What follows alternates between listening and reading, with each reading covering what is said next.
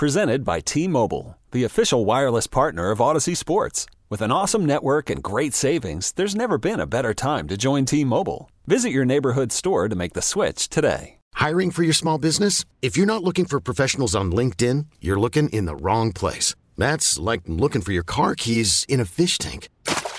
LinkedIn helps you hire professionals you can't find anywhere else, even those who aren't actively searching for a new job but might be open to the perfect role. In a given month, over 70% of LinkedIn users don't even visit other leading job sites. So start looking in the right place. With LinkedIn, you can hire professionals like a professional. Post your free job on linkedin.com slash recommend today. Dot com with Scott Petrak every day. His name is Scott Petrak, obviously. Hi, Scott. How are you? I'm good. How are you guys doing? Good. How was your trip? Uh, it was good. It was nice in Indy. It was probably the warmest combine ever, I think. What'd you eat? Oh, yeah. Big question. what I eat. What'd you eat? Um, I had a lot of stuff. Um, geez, I know I had grouper piccata the last night. I had a uh, chopped salad one night. A couple of shrimp cocktail. I'm sure I'm missing something, but that's those are the highlights. All right. Well, that's good. Because when I think of Indianapolis, I think of seafood, like straight off the, like right off the boat, right on your plate. Scott, what was your biggest takeaway from Indianapolis, my friend? Um, it's a good question. I had one for Andrew Berry and one for Kevin Stefanski. The the Andrew Berry one, not that it was a surprise, but him talking about the sense of urgency this year, and you know, I asked him about it, and you know, he said there's a sense of urgency every year, but I really did get the feeling that there is this season, right? Coming off two missed playoffs, um, two seasons missing the playoffs, given the fact that you spent all that money on Deshaun Watson, right? It's win now, and I think Andrew Berry and the rest of the organization appreciates that. And then Kevin Stefanski, you know, his staff, he made so many significant changes. The change at defensive coordinator, the change at special teams coordinator, and then down the line too, that it was a change for him because he hadn't done that in his first three years. Was all stability. So just him dealing with that in the decisions to make uh, the big moves. All right, so let me ask you this: When you say that there's a sense of urgency to win now, how does that affect their philosophy on maybe perhaps making a trade in the draft or trying yeah. to go after free agents? Yeah, I mean that's where we have to let it play out.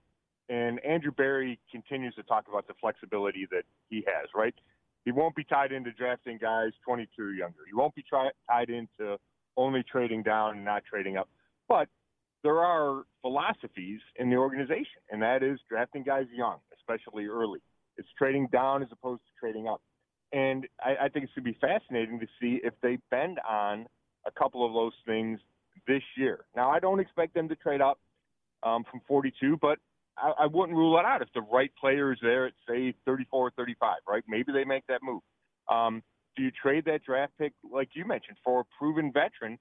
I, I think that's not really their style, but I think they'd be willing to do that given the circumstances and how they need to win now and how they don't have a first round draft pick this year or next year. You have to get creative. Um, you know, moving the salary cap issues down the road by creating space and turning, you know, Deshaun Watson's salary into bonuses. I think those all speak to a sense of win now. To you, Scott, what is the most important part of this team that needs to be addressed in either free agency or the draft before the start of the 2023 season? Yeah, to, to me, it's defensive tackle. And if you wanted to go a little broader, you could just go defensive line. They need two defensive tackles. You know, you could probably argue they need three, but I, I think they could settle for two. And then you join, you know, Jordan Elliott and Perrion Winfrey and Tommy Togiai and figure it out. Um, they also need an end opposite Myles Garrett right? Jadeveon Clowney's not coming back, and Alex Wright's not ready, and Isaiah Thomas isn't ready. You need a big time pass rusher opposite Myles Garrett. So I would go one two there, um, you know, and then after that it's receiver and safety. Scott, I know you wrote about it a little bit, but how does adding Jim Schwartz, putting him in the mix, how does that change Andrew Berry's uh, approach to bringing in defensive guys? Yeah, I, I think it's interesting first of all, the easy one is to say there needs to be a greater priority given to the defensive line because we've seen Jim Schwartz's teams in the past, his defenses in the past, and they usually have studs across the D line, and that's D tackle and D end. That's kind of been a constant with Jim Schwartz. Well, the Browns have never, in you know, in the last three years under Andrew Berry, really invested heavily at D tackle. Now, they haven't ignored it. You know, they spent some third round picks. They signed some free agents like Malik Jackson. Um, you know, Andrew Berry inherited Sheldon Richardson, who was making good money, but there hasn't been a significant long term um, commitment of resources to D tackle. So you'd assume that would change, um, and I think it will. And Andrew Berry wanted to point out, hey, it's defense line's always been a priority, but I think it becomes a greater priority. But on top of that is, I think Schwartz and the scheme that he runs and the style, you know, the attacking aggressive style he wants, creates some flexibility on how the Browns can address D tackle and D end, maybe even linebacker and safety if you keep going, you know, down the down the depth chart, because you know you stand at that combine, and I don't want to ignore the draft prospects that we saw at the combine, but you look at a guy like Nolan Smith from Georgia, and he weighs less than 240 pounds, and you think, well, can this guy be the end opposite Myles Garrett? And I think some coordinators would say no, he's not big enough. He's more of a three-four outside linebacker, and I think Schwartz has the flexibility of thinking to say, yeah, I can make it work with this guy. And the same holds true at D tackle. If you look at, and I don't want to butcher his name, but Tommy's the nickname, the guy from Northwestern. He's about 280 pounds. That's light for D tackle, but he's explosive. He can penetrate. He spent time at the end. The same with Kancey from Pittsburgh. Uh, you know, the people keep comparing him to, to Aaron Donald. He's light, but they both run great. They both have really good movement skills. Uh, I think Jim Schwartz is the kind of coordinator who could make it work, even if the guy isn't the prototypical, you know, size, weight size for D tackle or D end. Scott Petrak joining us. Brownzone.com is where you can read him. Scott, looking at the combine as well, what do you think the Browns would they look to draft another wide receiver, possibly maybe a burner, or something like that, or is this David Bell's job and maybe a veteran coming in as well? Yeah, I, well, I certainly think they try to add someone with a ton of with speed is kind of the signature quality. Whether that's for agency, through a trade, or the draft, you know, remains to be seen. Uh, the you know the free agent receiver group is not super deep. I don't think it's top heavy either. You know, you see a guy like Mecole Hardman from Kansas City, and he fits that right. He's got the speed that the Browns are looking for, the deep threat, even the horizontal threat. Um, you know, but Spot, Spot, Spotrac, I never know how to pronounce that. Spotrac, Spotrac, you know, has him um, estimated at getting $10 million a year. I don't know if Andrew Berry's interested in paying Amari Cooper 20 million and then the number two receiver 10 million. Um, you know, maybe you do short term, but I don't think it'd be a short term contract. So I think you're looking for maybe a lesser tier free agent, or you go get a guy that can run in the draft. You know, is that Tyler Scott from Cincinnati? Is Zay Flowers um, from Boston College? Is he still there at 42? Uh, I, I kind of like the idea of adding a young receiver and then maybe one. You know, you can add a veteran down the line, but he's not a signature guy. Um, that's where I'm leaning, but I wouldn't rule out, you know, them spending on a free agent at receiver. Scott, do you think they would trade a current asset that they have on this team to try to move up in the first round? Because I don't think there are very many players that could get them there. I just have one that I probably don't want to talk about, but uh, Denzel Ward would probably. I mean, Denzel would be the only guy that I could probably think it might be able to get them, I, unless I'm wrong. You tell yeah, me. Yeah, no, that's interesting, Andy. I I don't think there's any sentiment from the organization that that's something it wants to do. Okay. Um, is trade or even cut, you know, to save some salary cap space. Um, you know, I, I think John Johnson III was that move. I don't think there's another move coming like that. Um, I just think they're comfortable with the guys that they've signed to long-term deals, including a guy like Denzel Ward, including a guy like Nick Chubb. Um, it's just a matter of you know finding the complementary pieces around those guys and then creating the cap space through restructuring of contracts. Um, I know it, the, you had a little piece on Brian Hoyer being available. What do you think the Browns will do at backup? I don't know that Brian fits yeah. uh, our backup role uh, the way you would want yeah. if something would ever happen to Deshaun, but he's a great leader. We know that. So. Yeah, that's interesting. Um, you know, Brian hasn't played a bunch of football in a while, and I felt bad this year when he was gonna it was gonna be his chance, and then he gets the concussion early. Yeah, uh, I think it was against the Packers. Um, yeah, that doesn't feel like a fit to me. Um, you know, I, I don't know. Could they bring back Joshua Dobbs?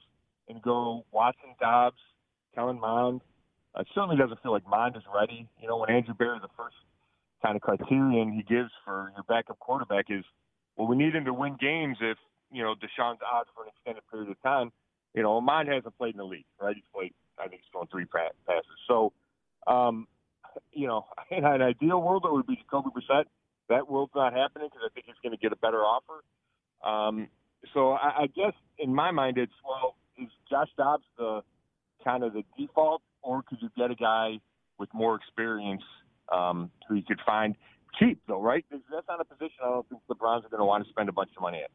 Yeah, the only problem is, is it's a position that if you need it, man, you really need it. You know, that's the hard part about yeah. going to the dollar store to get a quarterback. You know. Yeah, it, it is. It's a really interesting scenario because you know when you had Baker on the rookie contract, um, you know you could afford to pay Case Keenum the you know decent money. I think it was whatever six or eight a year. Um, good money for a backup quarterback because you know your starter was on the rookie deal.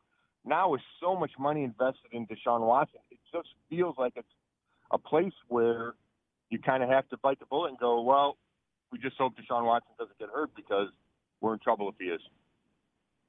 All right, Scott, I'm I'm asking everybody this this week because this is my primary concern with the Browns roster, and I feel like we are not going to have an answer to it until the start of the the season in 2023. Deshaun Watson last six games, rust yeah. or worry?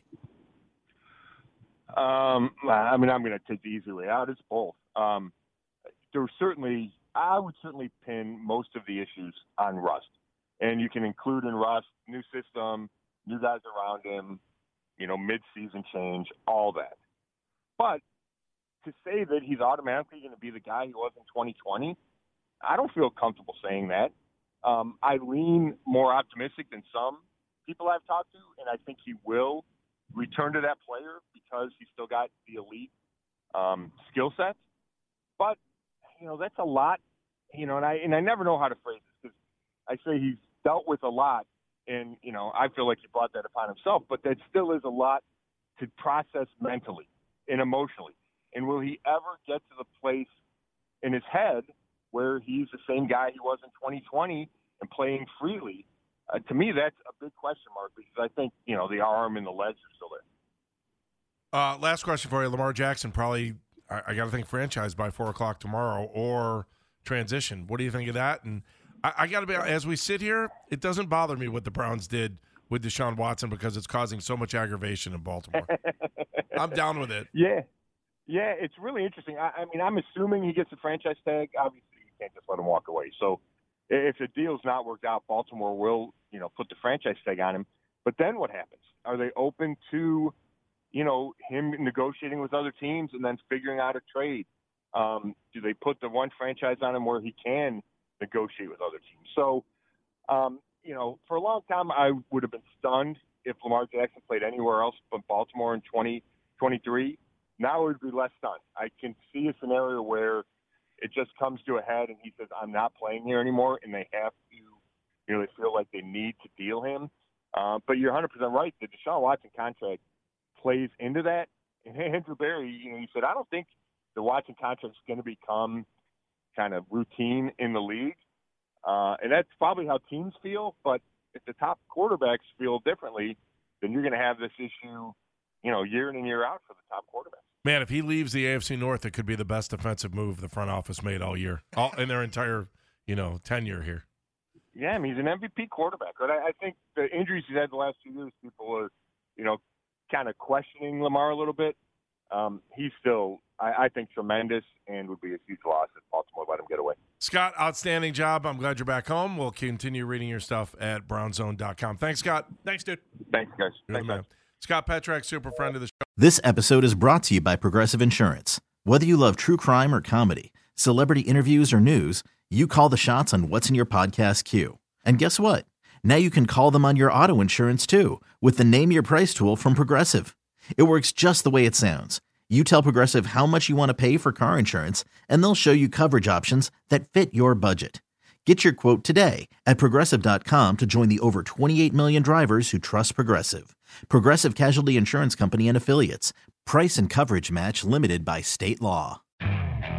Okay, picture this. It's Friday afternoon when a thought hits you. I can spend another weekend doing the same old whatever, or I can hop into my all new Hyundai Santa Fe and hit the road. With available HTRAC, all wheel drive, and three row seating, my whole family can head deep into the wild. Conquer the weekend in the all new Hyundai Santa Fe. Visit HyundaiUSA.com or call 562 for more details. Hyundai, there's joy in every journey.